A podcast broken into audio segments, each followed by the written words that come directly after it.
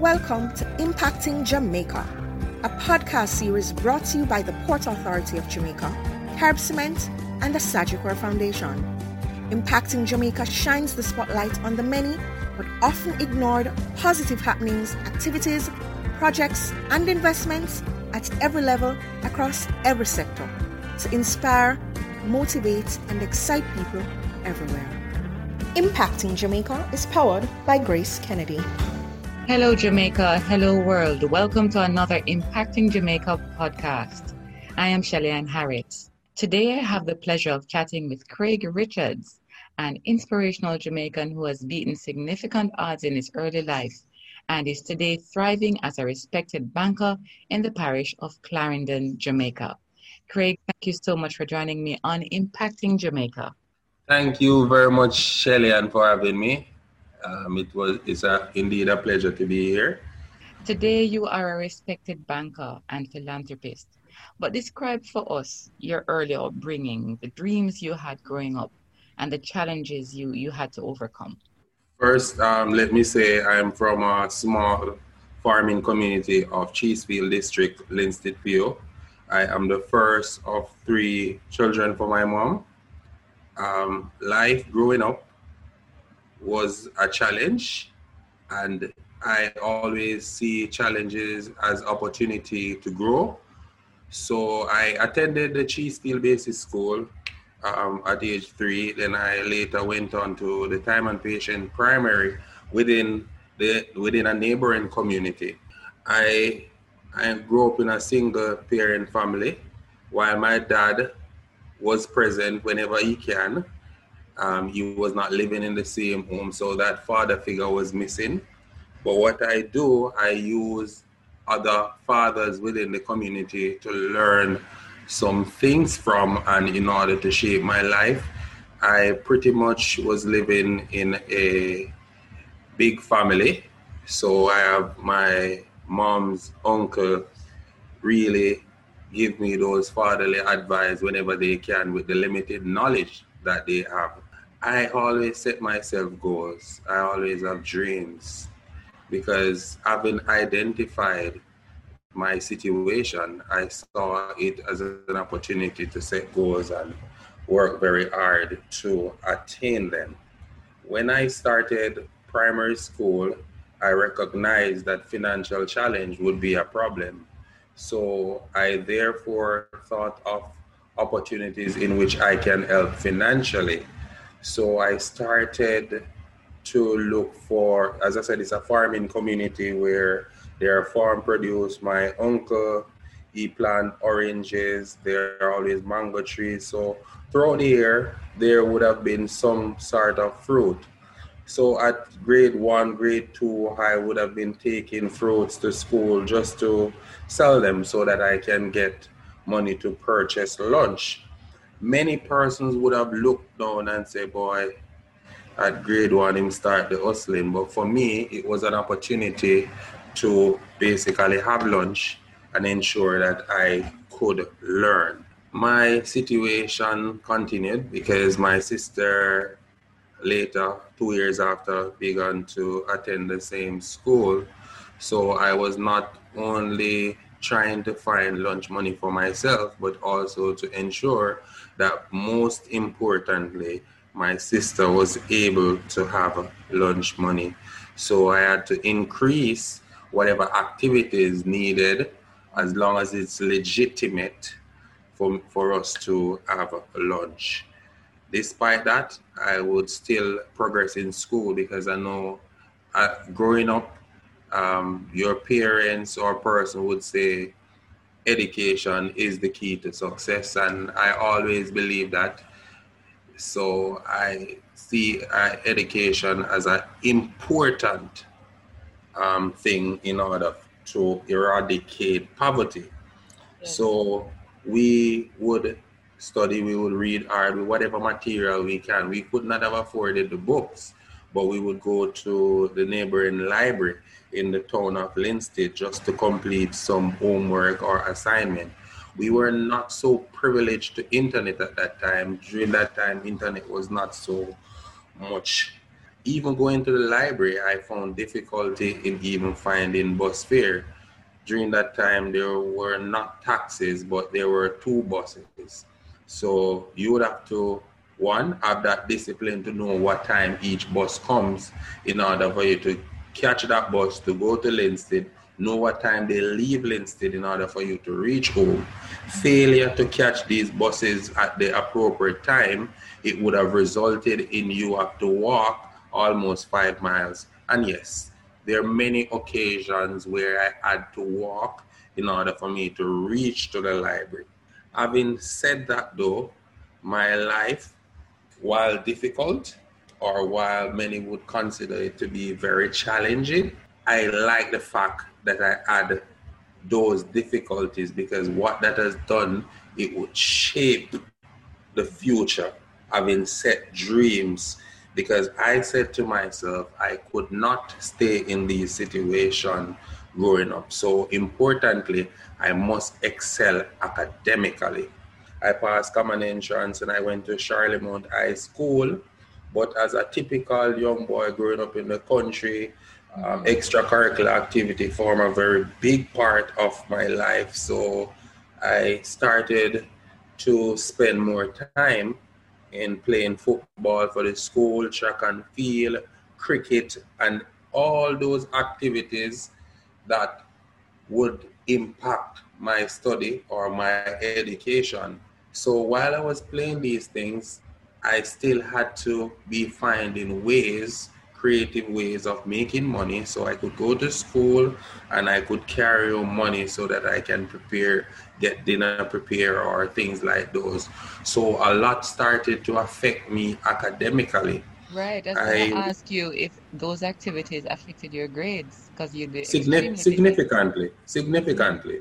Um, I, I'm gonna say this at Charlemont High School, I attended for three years and I played all the extracurricular activity and I find time to ensure that I was able to provide food for my family. From age 13, I considered myself to be the breadwinner for my family. We had to relocate, mm-hmm. and my sister, my brother, my mom, and I, we were living in a one room dwelling, and I I had to do more things because my mom it was unemployed. My father could do what he could at that time, which was not sufficient to carry out the yes exactly.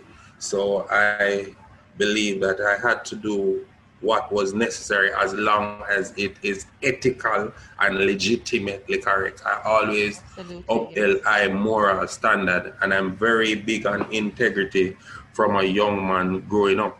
So as I spoke about what transpired academically, I remember going to school and my average at ninth grade was like 33.9. I would consider myself somebody that is very good at maths. And maths, my grade would have been like 80 something because that was, I'm naturally gifted with maths. But every other score would be below 40, 30, at 20, at 12, and things like that. But what was profound and what brought it home for me is every teacher would write as potential but waste too much time, time waster. And these were some of the remarks that the teachers were putting on the report. So after I looked on that last report at grade nine in Charlemont, still have another two years to go. And my father, who, as I said, was not in the home, but he was doing what he could when he could. He said to me, Well, this can't work, you know, and um, really and truly, I think you you get you have gotten too friendly at Charlemont.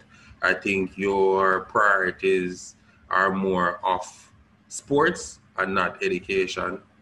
So he did the most important thing by getting me a transfer to Dinthill Technical High School, and that's where my life changed. Wow. The principal, okay. yeah, that's where my life changed. So he transferred uh, you because he thought he didn't, he thought you needed to focus more on your academics, right? Most definitely, and not only that, that is the fact that the principal at that time he was a little bit more stern. The principal at Charlemont respected me because of sports, so we had a very close friendship. The teachers and everybody see me because I excel in sports, so they see me as a sports person. But when it comes to academic, nobody look out for me. So my father did a very good thing for me at that time, and he transferred me to Dinthill Technical, where our principal at that time, Dennis Clark, very firm, yes. while he was very small in stature. He was mm-hmm. very firm. Anyways, they placed me in the slowest class in, in Dinthill Technical High School, history. Boys in this class could not spell their name properly. They could not write in straight line. So when I ended up into this class, I felt out of place. But they placed me there based on my average coming into the school. Right. So my first semester exam, um, I averaged 57. um, better than the third. Much better, much yes. better. And there was this teacher, Kenisha Thompson. I, I will never forget that, that teacher. She was a form teacher at the time, and she said, "Young man, you don't deserve it to be in this class. Um, guess what? You need to increase your average, and then I'll put you in a next class the next year. You, you don't deserve to be here." And with the discipline of that principal, it kept me in line to do most of the right things. So what I did now, the next semester, I averaged 72 and the teacher gave me an opportunity to move from that class and go into a better class. The first semester I came first again and averaged 79. So there was a newly formed class that they started in November of the year when I went when I transferred from the slow class so in this class, only students who would have graduated from previous high school, but they were young or they needed to change their course. So let's say they did science at their previous high school, they want to do some business subject now or something. So they would have gotten an opportunity to repeat not just 11th grade, but go down to 10th grade because they have the age. They are pretty young, but they're very bright. Most of these students would have gotten ones and twos in mathematics. So that teacher again, Kenisha Thompson, wrote to the principal at the time and asked if I can be transferred to that class. Mm-hmm. That gave me the best opportunity to excel because in that class I was on paper the slowest. Right, so, and you know, it, it's it's quite an inspirational journey that you're describing. The transfer from Charlemont to Dinthill, you said, and then the ways that the teacher would be looking out for you and so on. And it sounds like you really started to grow academically. But I would love for you to jump to how the university years panned out in terms of trying to because you you got through to university but that wasn't smooth sailing okay yes so after i i graduated from um, Dinthill, I first applied for the University of Technology. So, having applied for the University of Technology, I recognized that there wasn't any way for me to attend that year when I applied. So, I decided to go back to Dinthill just to the sixth form. So, that fast forward from the opportunity to go back to sixth form, I went to UTech the following year after applying not knowing that I needed to defer the course or needed to make any form right, of communication right. with the school. Yes. So I I went back to the school and I thought that I could have been accepted just like that. So when I went there, um, there wasn't any records of me applying that year. So there were lots of running around, and I would go there every single day just to speak to somebody and get an opportunity to be admitted in school. I could not find bus fare. Many times I had to up the bus. I had to beg drive just to go there. And when I go there, they were saying that they don't have any space. I even went to the print, the principal, the president at the time, Rae Davis, and I said, "Sir, I would love an opportunity to be admitted in, in school. And he said, Sir, unfortunately, we don't have any space. I said, Sir, I want to be a solution, not a problem. And the president at the time saw that as being a threat or something. So he called the campus security on me. And I felt embarrassed, but despite that, I would still go back. During that year, um, I would have attended, I would have gone to the school on numerous occasions without getting any positive feedback as to my opportunity to be accepted. But God is the the heart of everything. That year, uh, hurricane came, and I went back the October just to check to see if there are any possibilities. And having gone there, I was admitted to the school, and that's where my Wow. journey started. Wow. Wow. So that's a lot of perseverance that you're exhibiting in that time in terms of, you know, you didn't put in the paperwork. You you, you assumed that, boy, you know, you get through already. So the deferral and those things were not even perhaps known to you at that time. No, But no, based on perseverance, you were able to get in. But getting definitely. in was only part of the, the challenge, wasn't it? Most definitely, because I haven't gotten accepted. I knew not where I would get my lunch money from, my school fee from. I mean, I don't know how I would communicate to and from Linstead to the University of the Tech of Technology. So difficulty started there. And while I was attending there, I would up rides. I would jump on bus. I would beg drive with persons just to reach. I recall the first semester exam time when they said everybody needed to get an exam card.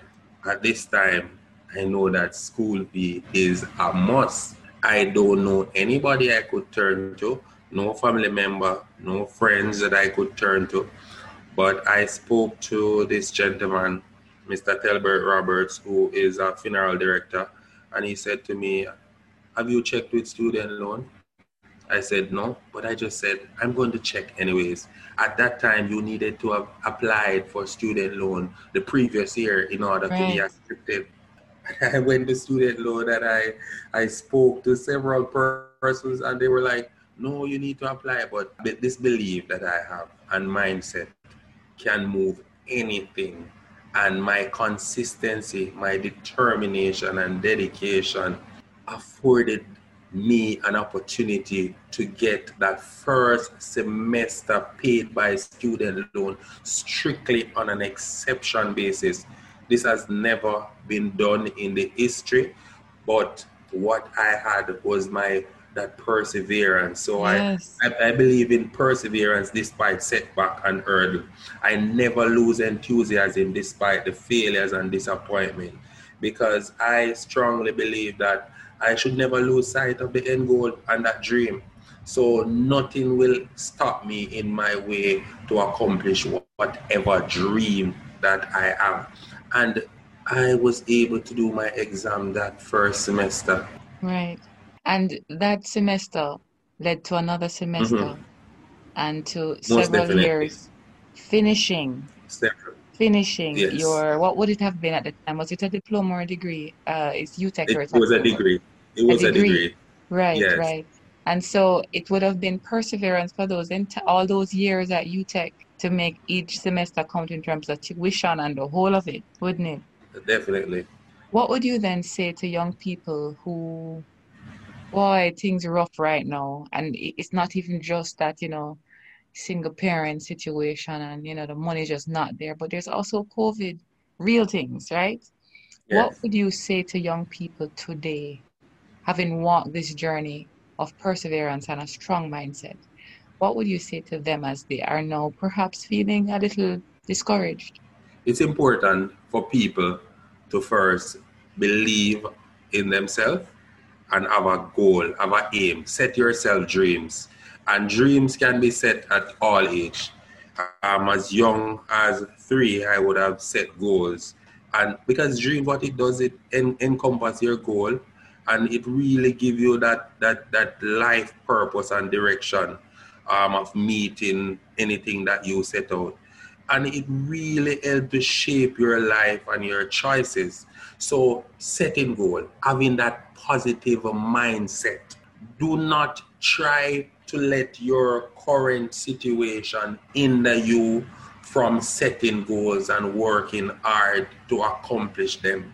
If I have done it, then everybody else can. And prior to me, there would have been several other persons who would have had other situation and it work. But the mm-hmm. difference is people believe in themselves, setting themselves dreams, and they are consistently working towards accomplishing them despite the many setbacks. Respect people. Listen to have your source of influence. There must be somebody out there that you can emulate. Mm-hmm. I try to learn from every single person I communicate with. It may not be everything about them that I like, but I pick the positive in every single individual and I put it together to make a whole for myself. Try to be the best you possible. Believe in yourself and work hard, consistently doing the small things, and you will be able to accomplish your dreams. Awesome, awesome, awesome. Very, very, very encouraging stuff, um, Craig. And I know that it's not just words that you, you give back, but you also give to the community. I, I, I gather that you, during even COVID time, you were going to the shut ins to provide not just hope, but actually tangible goods, food for people. Tell me about that quickly. Okay, so what happened during COVID? Um, I saw it. I know that it would be difficult for many persons, and I would have observed many persons struggling for whatever reason. So, just like most things that I do, I try to have a discussion with my mom, and I said, "Mom, what's what are your thoughts on this? I would really want to help because my biggest joy is to put smile on people's face. So whenever I can do that, that make me happy. So I decided that I would give out a few care packages and monies would have come from my personal coffin because God has blessed me so much so I can be fairly successful so I'm able to save so I believe that once I have I can give and help people. And when I help people, that put a smile on my face. So I started off with 75 care packages, and having completed the first day, I realized that that was just a drop in the bucket, and yeah. there were more persons who needed help. So I had to go back and provided more. I ended up providing over 100 care packages with the aim of just doing 50 initially. Mm-hmm. And many persons within the community would have benefited from it and they all appreciated it. And I see I saw the smile on their face and that made me so happy. That didn't end during the time of COVID again. The, many of the students have to be doing online course. And I remember visiting my mom and a young man came and said, Uncle Craig, may I beg a tablet for do online? So I bought the tablet apparently you would have gone to say to somebody that I gave him. The person came, so I said, What can I do to help more persons? So I decided to do a fish fry barbecue just to purchase some more tablets. Mm-hmm. And I mm-hmm. was able to purchase 36 tablets. Wow. And I gave, I gave 10 to the VC school and 20 something to other students within that community. And those are just a few of the many things that I would have been doing throughout my lifetime because I still have scholarship program that I will give to students at Charlemont High School and Dinthill Technical High School on an annual basis. And also I assist in paying for CXC's, CXC fees or purchasing uniform or shoes for needy students within the community of Cheesefield and its environment.